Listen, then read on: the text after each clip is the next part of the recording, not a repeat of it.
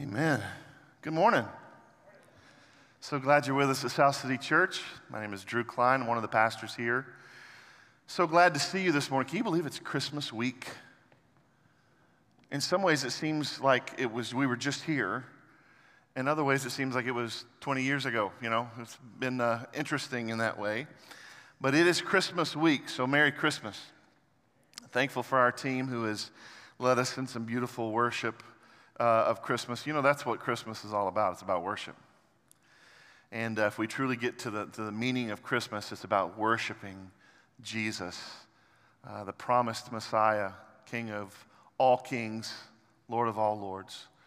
Uh, what a wonderful name it is. Amen. Well, uh, have you heard about this big event that's going to take place tomorrow night? You heard about this? Have you heard about the Christmas star? Have you heard this? So this is some event that's going to happen tomorrow night. I wanted to, it's kind of fascinating to me. I wanted us to talk a little bit about it and at least invite you to take part in it if you want to. NASA and other scientists are telling us it's going to be kind of a big deal. What's going to happen is uh, Jupiter, which is our largest planet, is going to have a, a, uh, conjunction, they call it, where uh, it passes sort of in front or behind, I'm not sure which, uh, another planet or another star, whatever, that's what a conjunction is. And tomorrow night it's going to cross with uh, uh, Saturn. These are the two largest planets in our solar system. They will be only 0.1 degree apart, which sounds kind of close to me. But really, they're still hundreds of millions of miles away. But when they cross sort of in front of one another, we're going to get to see uh, the bright light from both of these planets, and it's going to kind of be doubled in that way. It happens actually quite a bit. It happens every 20 years, but not this close. Uh, in fact, the last time it was even close at all was 1623, and the last time it was this close was nearly 800 years ago. So it's kind of a big deal, you know, something that happens every 800 years. You might want to pay attention to kind of what's going on there. Uh, so here, I don't, you know, I don't keep up with planets and stars and those kind of things, probably maybe as much as I should have in school. But turns out Saturn it takes Saturn uh, 30 years to make a trip around the sun. And it takes Jupiter uh, 12 years to make a trip around the sun. So that's what's happening tomorrow night. They kind of converge in this conjunction. So if you're interested in seeing this, right after sundown, go look in the southwestern sky and you'll see these two planets kind of converging on top of one another, and hopefully it'll be a beautiful thing. They call it the Christmas star which is wonderful, right? I mean, here we are the week of Christmas, and this event that's not happened in 800 years, and they call it the Christmas star. It's kind of a beautiful thing. I honestly don't think there's any real biblical significance of what's going to happen tomorrow night, but it's like a lot of other things at Christmas. You know, whether it be trees or time with family or presents that we give and receive, all of these things remind us of the real story of Christmas. We, we don't worship stars, we don't worship presents, and we don't worship all this, the time off. We're looking forward to it maybe, but uh, really what it's supposed to do is lead us to Jesus, not unlike the star that the wise men followed, right? That star led them to Jesus. And what did they do? They fell on their faces and worshiped, and we should do the same thing. So I, I was just thinking about this star, and I thought, man, I, it reminds me of something that's always intrigued me in the Bible.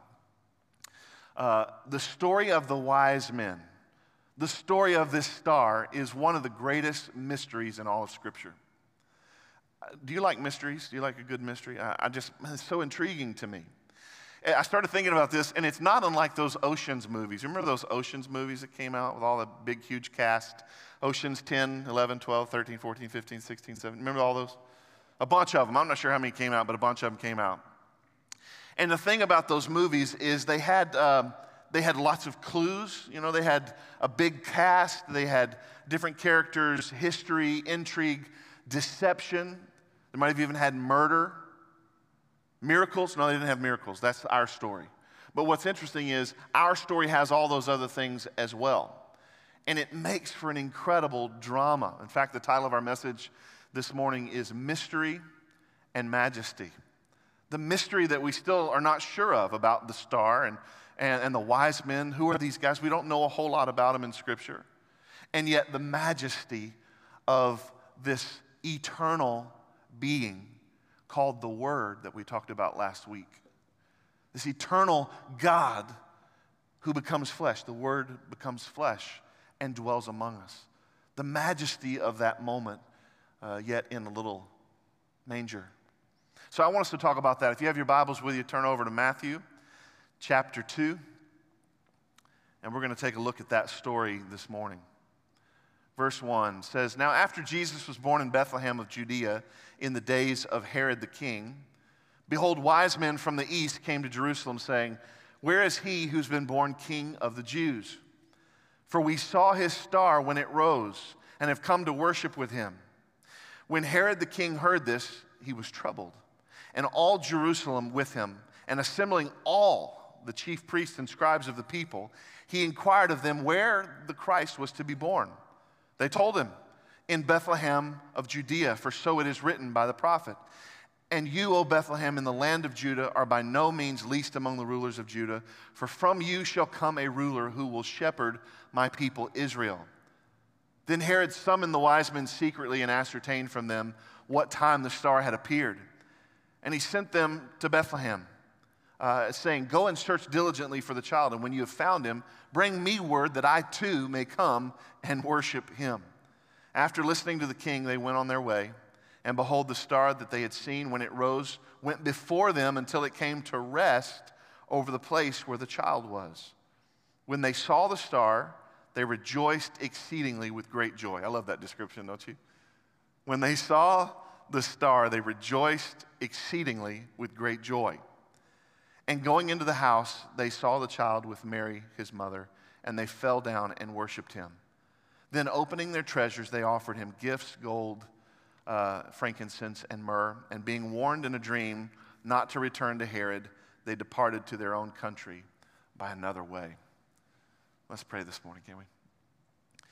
Father, thank you for your word. Thank you for the gift of Jesus. Lord, I pray that uh, today we would seek after you, that we would search for you, Lord, that our hearts would, would be fully uh, aware um, and be fully engaged in seeking and finding you, Jesus. Lord, I pray that you would help us to, to dig into your word today, to learn a little bit more about this mystery, about this Messiah, to learn a little bit more, God, about uh, what you want to show us, even in our own lives, in the mundane reality of day to day brokenness, questions, finances, difficulty, frustration, disappointment, and depression. God, in the middle of whatever's going on in our lives, may you be born in us, Lord. May we realize that your birth, your entrance, your dwelling among us, God, changed everything. Then and now and for all eternity. So, God, I pray that by the power of the Holy Spirit, you would lead us to all truth, that you would increase today, God, that you would shine as the light of the world that you are. And Lord, that I would decrease and that you would help us today to understand more about who you are. In Jesus' precious name, amen. So, who are these guys? It's just kind of weird. They kind of come out of nowhere, it seems like. In fact, in the Bible, we don't have a whole lot of uh, mention of the wise men, or some of your translations may say the magi. Truth is, is that these guys are a, uh, an ancient tribe. Uh, and I'll talk more about that in a minute. But there's some clues that are given to us in this scriptural context that we're looking at today. Number one, it says they're from the east. We don't know exactly where, but somewhere in the east. They believed that a king had been born based on something they saw in the sky. Right? It's like, okay, that's interesting right there. Something in the sky made them go, oh, the king has been born. Right? Next, they believed that that king was born king of the Jews. And we're going to talk about maybe how they knew that. Uh, they determined it all by the stars, and yet they came not to just see him, but to worship him. Now, what's interesting as I got into this, I realized we got a lot of mistakes about this story going on in our culture and the history of the church. In fact, let me give your attention to one in our building as we look over at the nativity scene, all beautiful and pretty. Uh, see the three wise men, one bowing down, two guys over here, and one on the far side? One misconception is that the, the Magi, or the wise men, were actually at the manger. They were not. So that's, that's wrong. okay? It's nice, and we have it, a lot of it in our homes, but that's actually not what happened. The text tells us that the wise men showed up at a house. So by the time the wise men come, uh, Jesus and Mary and Joseph are in a house in Bethlehem. I don't know if it's a rented place, I'm not sure, but, but they were in a house. Another thing that we see that, that is uh, wrong is by the time that they come to see Jesus, he's no longer a baby. We actually see the Greek word in the text for toddler. So he could be a year old, he could be six months old. I don't, we don't know exactly how old he is. But we do know that when Herod gives the decree later on in chapter 2 uh, to murder all the baby boys that are two years old and younger, there was a reason for that. Remember when he pulls the wise men aside and says, he says, uh, Hey, when exactly did the star rise? He's trying to ascertain, it says in our text, when the baby was born. So he doesn't want to miss Jesus and he wants to kill him. So all the boys, two years old and younger, were murdered. And, it, and of course, that was even a fulfillment of prophecy. We, we're, we're told in chapter 2. It was an awful, awful thing. Uh, but Jesus was older when they finally arrived. The last thing that we get wrong, and we even got a song about it, you know, We Three Kings of Orient are. Heard that song? We don't know that there were three, and we know for, for the most part they weren't kings. So there's two, two mistakes there, right? We get the number three from the gifts that were given. What was given? Gold, frankincense, myrrh. Three gifts. Maybe that must have been three people. No, we're not, we're not told that it was three people. In fact, John MacArthur uh, says there would have been thousands of people in an entourage. That changes the story a little bit, doesn't it? It changes our understanding, it changes the mindset of what's going on just a little bit. So it's, it's very interesting. In fact, there was, a, if you understand the geopolitical situation that was happening between Babylon, which is probably where these guys came from, and Rome, there were at least three battles that happened between the two in the 70 years leading up to Jesus' birth. And most of those battles happened in Israel. So, can you imagine what the uh, Jewish people, the Israelites, were thinking, the Israelis were thinking when the Persians come in with thousands of people? Some military, some leaders. The uh, Magi were seen as uh, spiritual leaders, but also political leaders. They were almost kind of like the Senate and sort of uh, the uh, Supreme Court, in, sort of in the same thing. They were very, very influential in that culture, very important. They would have been protected. They would have had servants and cooks and, and, and military around them. And when they came into town, it would have made quite a, a ruckus. In fact, our text tells us that, that when Herod hears from the wise men that, that uh, they've come to see the king of the Jews, he goes, What? Wait, because that's his title. Herod's title was king of the Jews. So when he hears that there's another king of the Jews that's been born, he goes, Let me know where that guy's at. I'd like to know him and worship him, right? Or kill him, is what his intent was. But it also says right after that, and all of Jerusalem was troubled. I just don't think three guys coming through town would trouble all of Jerusalem, do you? But maybe a huge entourage uh, that had been in history meaning there was going to be a massive battle, maybe that would have gotten the attention of all of the city. So we got a lot of things wrong about the story, but what are some things that we can dig into and learn a little bit more about today? Let's, let's take the clues that we've got. Number one, we see that they are from the east. Like I said, we're not sure where. Most likely Babylon. We do have some information about Magi in Babylon. So, probably from there. Their reputation, at least early on, was good of the Magi. Uh, one uh, historian, Herodotus, said that uh, they were honorable and virtuous sages. So, these are, good, these are good men, at least in the early days. Later on, they didn't have that same sort of reputation. But in the early days, they were honorable and virtuous sages. They were sort of a type of aristocracy, they were experts, they were intellectuals, they knew a lot about math and engineering. Uh, they knew a lot about a lot of things, but their focus was uh, the stars. They focused on the stars. They believed sort of a cosmic force uh, in the world had to do with, with what was being played out in the stars. But their science, however, had sort of a theological tone to it. They believed that there was a God. In fact, what's interesting about the Magi is their beliefs were very similar, almost parallel to that of the Jewish people. They were monotheistic, they believed in one God. They, were, uh, they had a sacrificial system, just like the Jews. They believed in a hereditary priestly system, like the Jews. I believe there's a reason for this parallelism in their faith and in that of the, the Jews. We're going to talk about that in a second. Um, I think it has to do with the guy by the name of Daniel. You remember Daniel? Remember that guy?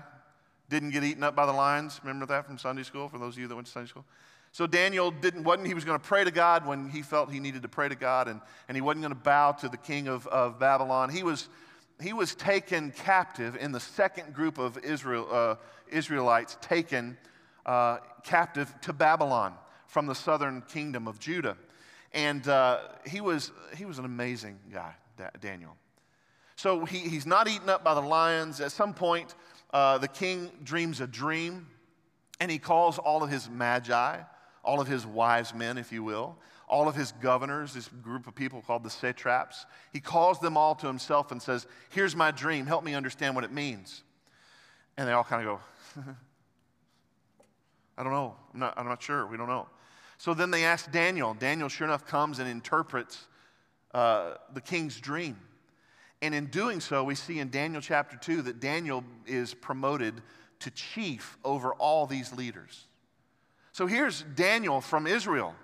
Uh, who believes in, in God, the one true God, who, who has the Hebrew Bible, who is going to train and teach uh, God, God's ways to the people that he's in charge of, right?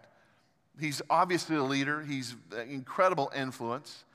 Uh, and what's interesting is the captivity in Babylon lasted about 70 years. So after these folks are taken to Babylon, um, after about 70 years, over 40,000 of them go back to Jerusalem, rebuild the wall, rebuild the, uh, uh, the area and the city, and, and they're going to inhabit that place again.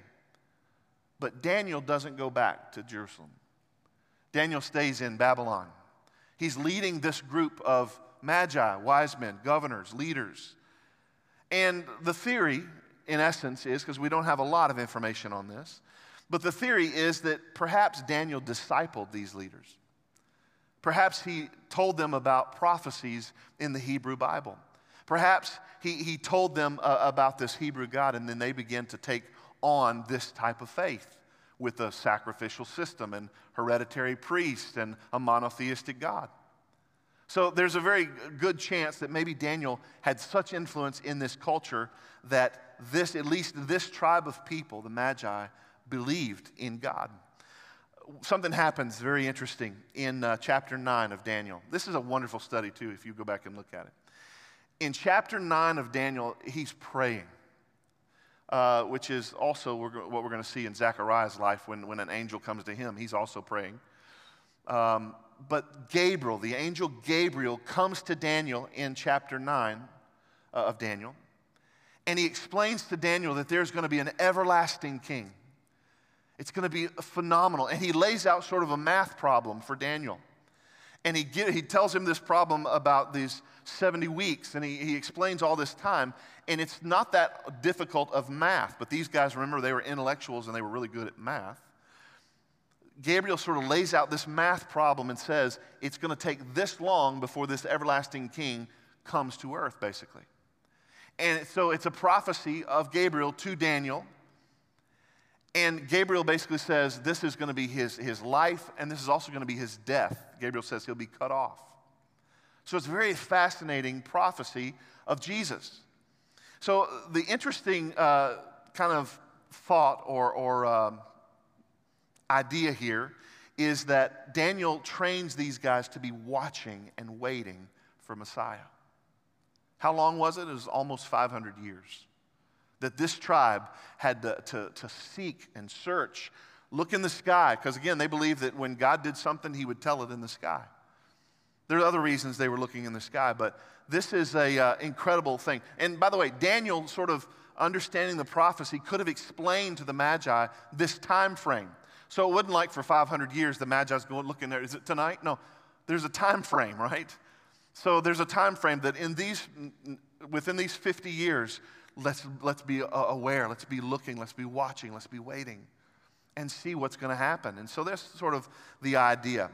Um, I think that's exactly what happened. And whatever they saw in the sky, it led them potentially to believe that the king had been born. That's the second clue that we've been given is that they see somehow that something in the sky shows them a king had been born. there is a, uh, it's not a movie, it's not a documentary, it's just sort of a teaching um, called The Star. And you can find it on YouTube. It's free, you can watch it on YouTube. It's an hour and five minutes, and it is a fascinating uh, film to watch. If you have some time this week, I encourage you to watch it. Here's the premise of the story of the star. This man uh, wanted to start studying what the star meant. What was the star about? And he started studying godly man. And uh, he discovered that in the 1600s, there was a scientist, mathematician that came up with the, this theory and this mathematical equation of how the stars move around the earth. In fact, he said there's a way that we can determine that this is like clockwork. This is almost like God's clock, like, uh, like Saturn going around the earth uh, once every 30 years, or, or, or the other, Jupiter, once every 12, or Earth every year, whatever the case may be. But you can count on it like clockwork. It's going to happen every single year, just like we see it every single year. And as he figured that out, by the way, NASA still uses that theory today. But as he figures that out, they realize that, that, especially with the computers that we have and the software that we have, they can fast forward and see what the night sky will look like at any date. Well, when they realized that, they went, wait a minute, we can also go in reverse. And we can move this program back and see where the stars are and what's happening in the night sky throughout history. So, this man being a believer and trying to discover what was, what was the Bethlehem star? What, what was this star that, that led the wise men to Jesus? Can we see it playing out in this software? So it's just very interesting, it's fascinating to me. So what he did, he, he, he, puts in all the information, goes back. Of course, we don't have exact dates, and the way they even told time uh, in antiquity was different than how we tell time today. So there's some adjustments in trying to find dates and things like that. But uh, based on the historical uh, evidences we have in Scripture, and we have actually quite a few of them, that, that date when Jesus was born, when Jesus was killed, uh, we can kind of get a sense of when these dates are. So he sort of puts this information in his software and he begins to see things happen in the software that are really fascinating. On the night that he believes potentially, right, it's all just theory, but in the night that he believes potentially Jesus was conceived, where the Holy Spirit overshadows Mary, this is what he says he thinks maybe happened. At some point in, in, uh, in his program, according to, to what he thinks is a historical account, based on this theory. Jupiter, which is, by the way, the largest planet in, in the universe, it's called the King's planet, had a conjunction with uh, a star by the name of Regulus, which means regal. So, what's interesting is the Babylonians call that star the King's star, and the Romans call that star the King's star. So, here we have the King's planet crossing in a conjunction with the King's star. And of course, it caused a bright conjunction, like what we will see similar uh, tomorrow night. He believes that's what happened when, when the Holy Spirit overshadows Mary. He says, after that happened, fascinatingly enough, he's just watching the computer program and what's happening in that night sky. And after that con- conjunction, he says he sees uh, something else play out. He says he sees the constellation of uh, Leo come up He says, well, obviously, Jesus is the lion of Judah. Maybe that has something to do with that. And right after Leo, Virgo comes up. And Virgo means the virgin. And again, this is all just like, isn't this interesting? Kind of just scratching his head, sort of a thing. He goes, well, what would happen if I fast forward nine months to maybe when Jesus was born? Is there an event in the night sky that happened that maybe I could see? So he does that. He finds out that, that on a night nine months later, Jupiter, the largest planet, the king's planet, has a conjunction with Venus, which is the brightest planet in our solar system. And it causes, the, he says, what, what would have been the brightest star ever seen by human eye. Isn't that interesting? So, whatever the wise men saw, right, whether this is right or not, I don't know, but whatever they saw got their attention and they thought that a king had been born. Now, how did they know it was a king of the Jews? Well, if they would have had the Hebrew Bible, they would have had uh, Balaam's oracles, which comes from Numbers. Anybody remember Balaam? Remember that character? All right, let me ask this. Anybody remember the talking donkey? Oh, you remember that. So let me tell you a little background on this. So God's trying to get Balaam's attention, and Balaam won't pay attention to God. And he has a donkey, and he's driving his donkey down the road, and, and finally God, you know, moves the donkey off into a ditch. And Balaam gets so frustrated with this donkey, he's just whooping this donkey, beating this donkey to death. And then the donkey turns around and talks to him in a human voice. Would that get your attention, right? Uh, and he speaks to Balaam, and God speaks through this donkey what he wanted to tell Balaam. So most of us remember that about Balaam's story, but a little bit after that, Balaam is on his way to meet the king uh, of uh, Midian, I think. Um, and he basically says, what I want you to do is curse the people of Israel. We see all these Israelites coming into our land, and we, I want you to curse them. He was sort of a, a shaman, a spiritual guide, if you will. And, but Balaam tries to, to curse them, and he can't curse them. He can only bless them. And so, three times he tries to curse them, and he never can curse them. He blesses them every time. And we have this story in Numbers. But on the third time, look what he says. It becomes a prophecy of Jesus. Numbers 24 17. Balaam says, he's speaking of Jesus. He says, I see him, but not now. I behold him, but not near. A star shall come out of Jacob, and a scepter shall rise out of Israel. Who holds a scepter typically, right? A king. And there's interesting language. A star shall come out of Jacob. So here the Magi, they're, they're looking in the night sky. They're waiting for something phenomenal to happen. The brightest, potentially, the brightest star they've ever seen shines. And then when they come to Herod and to uh, the leaders of the Jewish faith, they realize, they say, Where's the king of the Jews? So it's potential. They knew all this because of Daniel's influence in their life. So they see his star rise. They make their way to Jerusalem. Do you know how far it is from uh, Babylon to Jerusalem? 800 miles. It's a long way on a camel. I had the privilege of riding on a horseback about 35 miles in one day. Let me just say, I don't want to ride 36, right? 800 miles would have been uh, difficult uh, on a camel. If they did it, they could have done about 20 miles a day on a camel. Um, that would have taken them 40 days. Just incredible commitment to search, to seek, to find this king of the Jews that, that we see. It's, it's almost as if they believed they were looking for Messiah, isn't it? This is not just any ordinary king that you would do something like this, surely, but maybe they believed this truly was the Messiah of the Bible, of the Old Testament. Here's something that I think is very interesting in our study this morning. They were willing to travel 800 miles to experience, to worship, they said, the King of the Jews. However, the leaders of the Jewish faith, the priests, the scribes, they weren't willing to travel six miles. That's how far it is from Jerusalem to Bethlehem, five to six miles. Look with me at verse 3, our text. When Herod the king heard this, he was troubled, and all Jerusalem with him. And assembling all, all the chief priests and scribes of the people, he inquired of them where Christ was to be born. They told him, in Bethlehem of Judea. We, we know where that's at, right? We don't even have to look. That's, that's a common knowledge thing. It comes from the prophet Micah. And, and Micah says in verse 6 And you, O Bethlehem, in the land of Judah, are by no means least among the rulers of Judah, for from you shall come a ruler who, who will uh, shepherd my people, Israel. Verse 7 Then Herod summoned the wise men secretly and ascertained from them what time the, star had appeared. And he sent them to Bethlehem, saying, Go and search diligently for the child, and when you have found him, bring him to me, or bring me word that I too may come and worship him.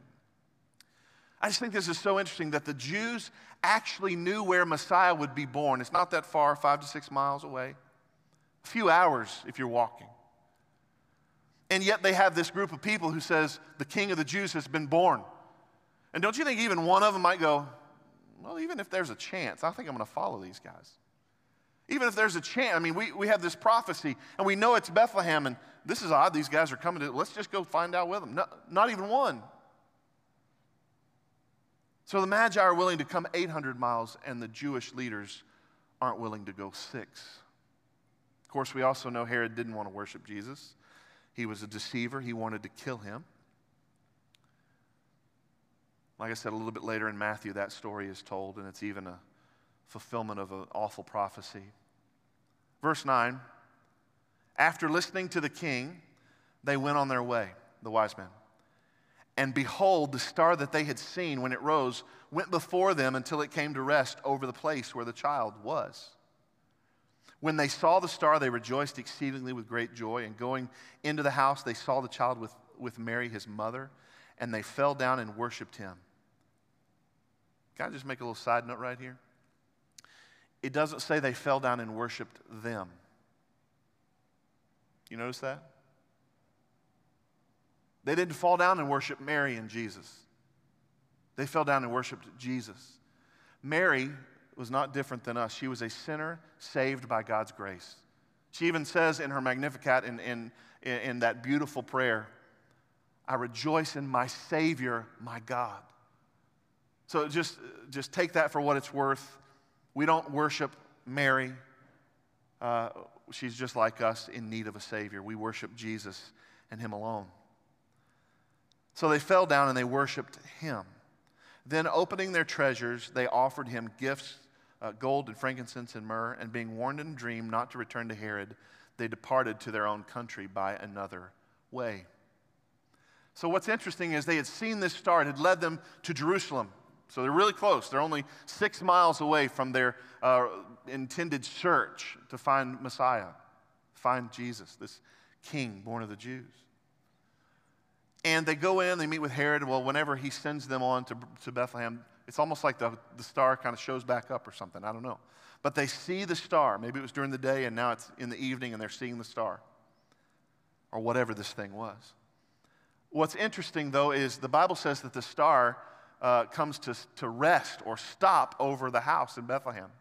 So the guy who does the star, he says, you know, that's kind of hard for a star to stop. It doesn't really do that very much.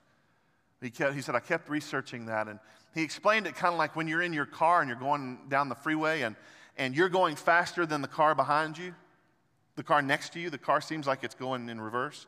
It's not going in reverse, it's just going slower than you are.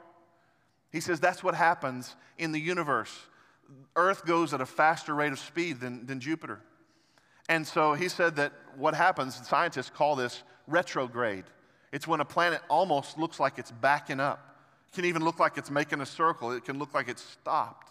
And his theory, of course, is that that's what happened when the wise men saw the star stopping over the house. Now, I want to make something real clear here, in case I haven't yet. Uh, we're not worshiping the stars. We're not talking about the stars and constellations as if it's something that changes our lives and, and we worship or we look to. This is just an interesting theory that we're looking at. I don't know what the star was. I don't know if these models were right or completely wrong or made up. I have no idea. I don't know if it was an angel we have in the story of the shepherds that the angel showed up and it says the glory of the Lord shone about them, right, around them. The Shekinah glory of God. So maybe this was an angel that, was, that looked like a star to them. I don't know. I have no idea. That's what makes it a mystery. But as I've been considering all that this story kind of holds, it's so wonderful and, and, and interesting to me. I, just started thinking about um, the power that we can get from remembering this moment and this star, the searching of the star. In fact, if you tomorrow night decide, hey, our family wants to go out and see the Christmas star, I just thought it was interesting it was happening tomorrow night. But if you go outside tomorrow and you take a look at this Christmas star, there's a good chance that you will do a few things. And this is what I want to close with. The first thing you're going to have to do is you're going to have to lift up your head to see the star, to look in the sky. And listen, at Christmas time, a lot of us are not in a great place. In fact, there may be people that are online watching and not here, or not watching at all just because Christmas is so hard to deal with. It could have been a loss of a loved one, it could have been loss of a job, it could just be depression or whatever the case may be. Let me tell you what depression is depression is getting lost in yourself. They, call it navel gazing, right? My head is down. I can't see anything but my own navel.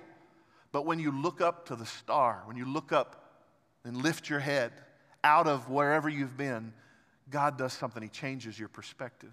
This is the way he puts it in Psalm 121. He says, I lift up my eyes to the hills. From where does my help come? My help comes from the Lord, maker, or who made heaven and earth. Some of you in this Christmas season may need to look up out of the circumstance out of the disappointment, out of the brokenness, out of the depression of what you're dealing with, and look up. You might need to change your countenance. You might need to change uh, what, your, what your face shows or what your heart believes because our help comes from the Lord. And we look up for that help. Later in that psalm, it says, He never sleeps, He never slumbers. He is always there for us. Here's another thing that when we look at stars, when we look to the Lord, we look in the sky, that, that happens. It changes our perspective, right? It changes what we see. We begin to see that we're small, we're tiny, and that we're part of something so much bigger than us. I love this little video from the Hubble telescope in NASA. I want to show it to you. What they did is this is, this is actual footage and a video from the Hubble telescope looking at this little, it looks like a star, but it's not. As we get in closer, it's the Andromeda galaxy. And as we get closer and closer to that galaxy, we'll see millions upon millions upon billions more stars within that one galaxy. And if we had the eye or the ability of technology to go further into that galaxy, we could find another galaxy, and in it, billions upon billions of stars. When we look up and we say, Lord, I need to, to not think on things of this world, but think of you, it changes our perspective. It helps us realize we're a part of something so much bigger than ourselves. And that's exactly what God wants us to do. Colossians 3 1 and 2 says, If then you have been raised with Christ, in other words, if you know Jesus as your Savior, then seek the things that are above where Christ is, seated at the right hand of God. Set your mind on things that are above, not on things that are of this earth. How often does depression come from considering all the things of this earth, right? Does our frustration, does our navel gazing, does our inward focus come from all the things around us? Questions and doubts and fears and finances and difficulty and relational struggle. Let's set our minds on eternal things, not the things that we can see around us. Look at this. Ephesians 3:20 says, "Now to him who is able to do immeasurably more than all we ask or imagine, according to his power that is at work within us." Can I tell you, my friends, there is a God at work in your story, in your heart, in your soul. And you can't imagine how good he is and how much he loves you you can't dream of how good. You can't think of how good. You'll never know that right now in your heart, He's working for, for His glory and for your good. He's, he's at work right now. Here's another thing that happens when we look into the sky in the hope. We see that these stars give light, right? They light up the sky. They give light to the darkness. I'll, I'll never forget, me and Lori went to a, a cavern somewhere. I can't remember, it was like Rock City or Blanchard. I can't remember which little country cavern it was. But we go into this cavern and we had a tour guide. And bless her heart, she was tired of being a tour guide. And she let it show. And we get to the main part of the cavern. I'll never forget this. It was hilarious. And she says, okay, everybody turn your, turn your flashlights off and whatever, you know. And it's pitch black. You can't see your hand in front of your face. It's kind of creepy. All of a sudden, her flashlight goes on her face and she, she does this verbatim. Wow, look at the light dispersing the darkness. Right? And it was funny in the moment because it was, she was trying to be obviously super dry. Uh, it was hilarious, but the thing is, what she was saying was true. Her one little tiny flashlight lit up the entire cavern. That's what stars do in the night. They, they, they give us light. That's what they tell us, it even tells us in Genesis. They're a lesser light, but they, they give us light. And we're reminded that the love of Jesus and the power of Jesus wants to light up the darkness. Can I remind you of the prophecy of Jesus? Isaiah 9 2 says, The people who walked in darkness have seen a great light. Those who dwell in a land of deep darkness, on them has light shone. That same exact prophecy is used in Matthew 4 when Jesus is just beginning his ministry that is used, and right after that it says, and Jesus began to preach repentance. Right? The light was Jesus. He was the light that had been shown to the world, and he was calling people to his kingdom and to his way. 1 Peter 2 9. Peter writes to the church, But you are a chosen race a royal priesthood, a holy nation, a people for his own possession, that you may proclaim the excellencies of him who called you out of darkness into his marvelous light. You know what I find fascinating about the story when, when the wise men come to Herod and the Jewish leaders? 800 miles they've come. And the Jewish leaders won't go six miles, right? It's just fascinating to me. I just want to ask this question How many of us are living in darkness?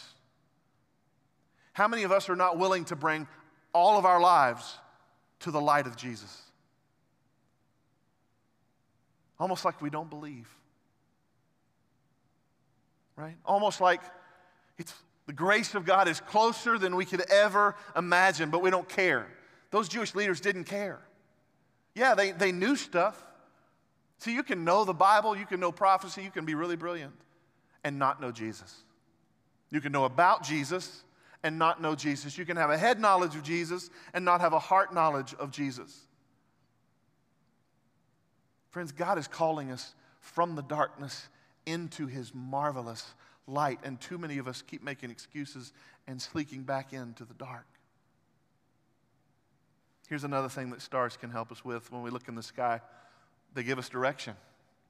They did for the wise men, right? They led them from Babylon to Jerusalem on to Bethlehem. These wise men followed that direction, followed that star. the question I have for us this morning is what is directing our life? What's directing our lives? What are you following? What are you intentionally saying? Today, this is my direction. This month, this is what I'm going after. This is what my heart seeks. This is what I want.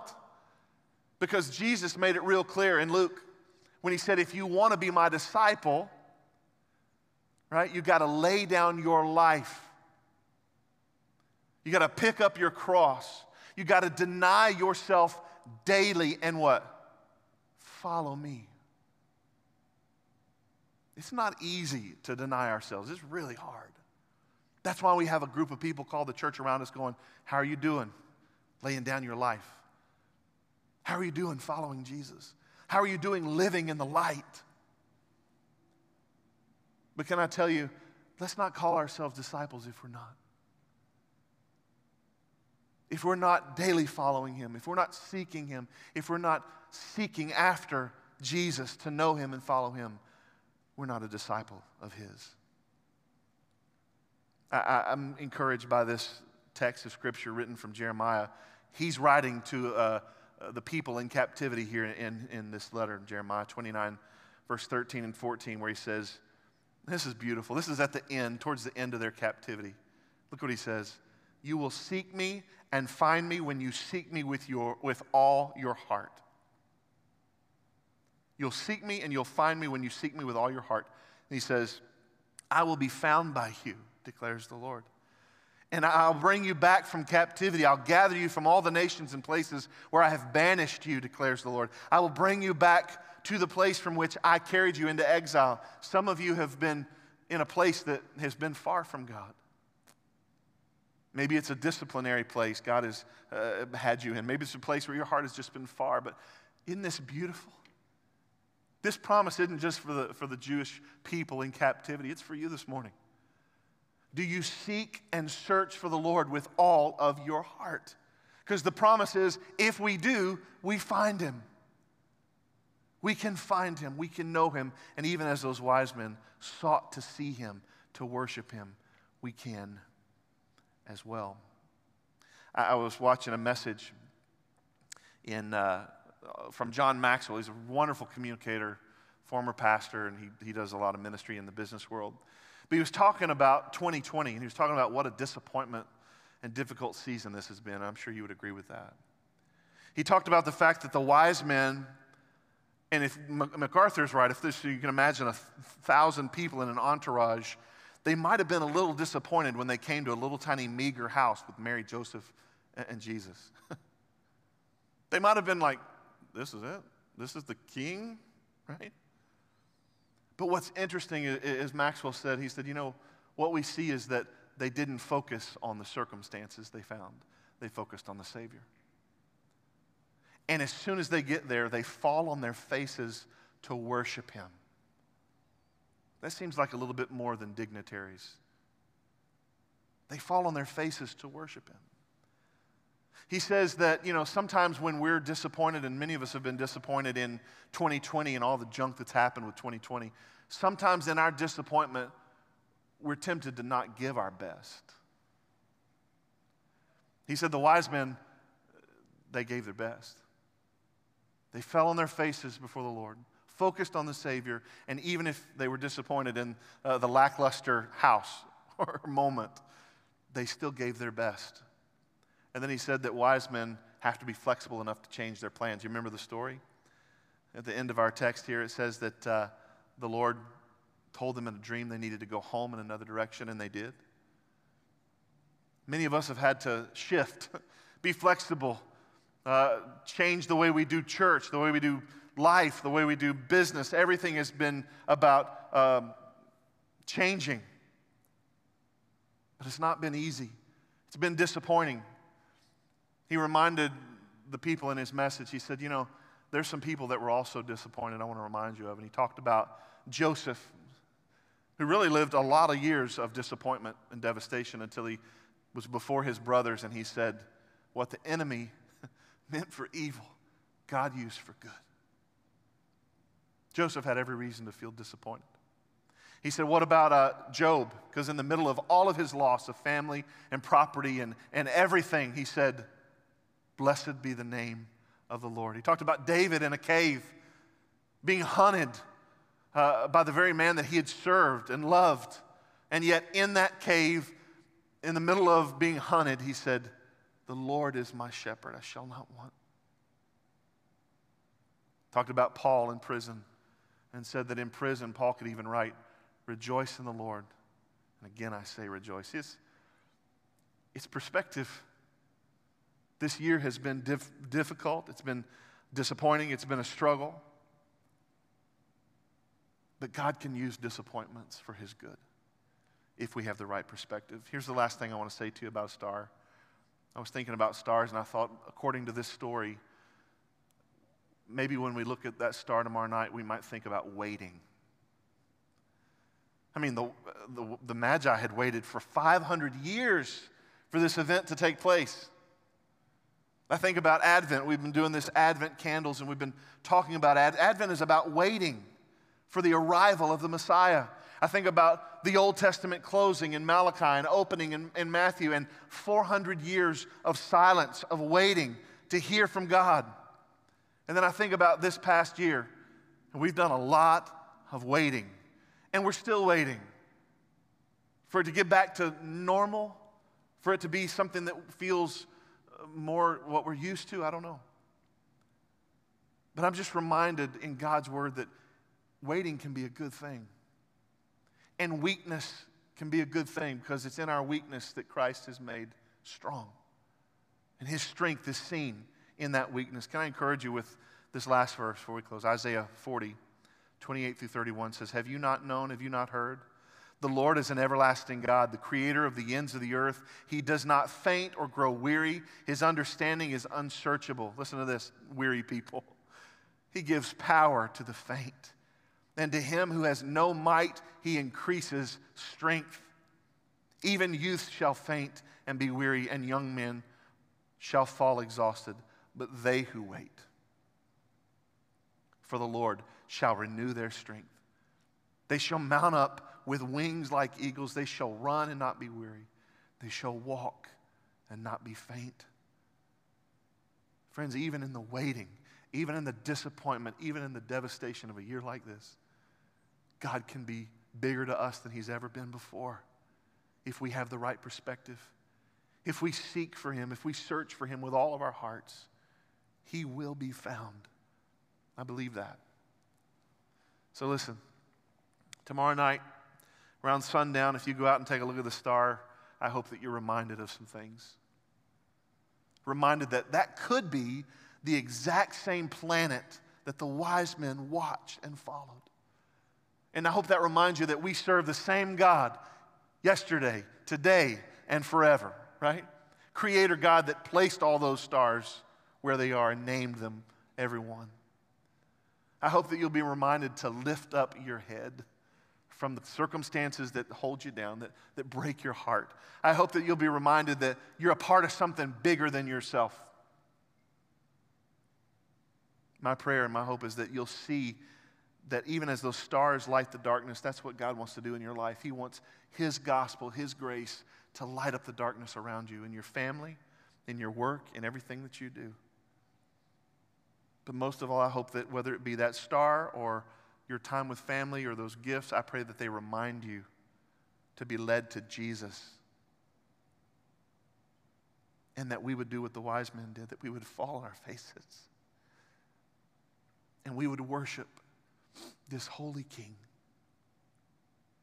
And realize that even in waiting and disappointments, in difficulty, He gives strength. He gives help. All we need, He can give to us by His grace. Amen? Let's pray.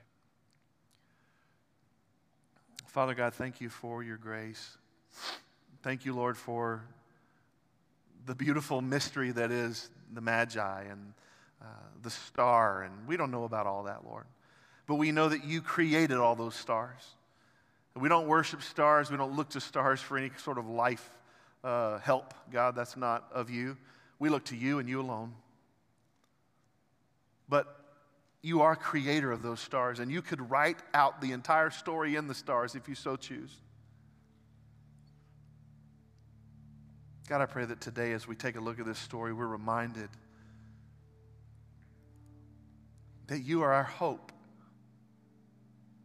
when life feels hopeless.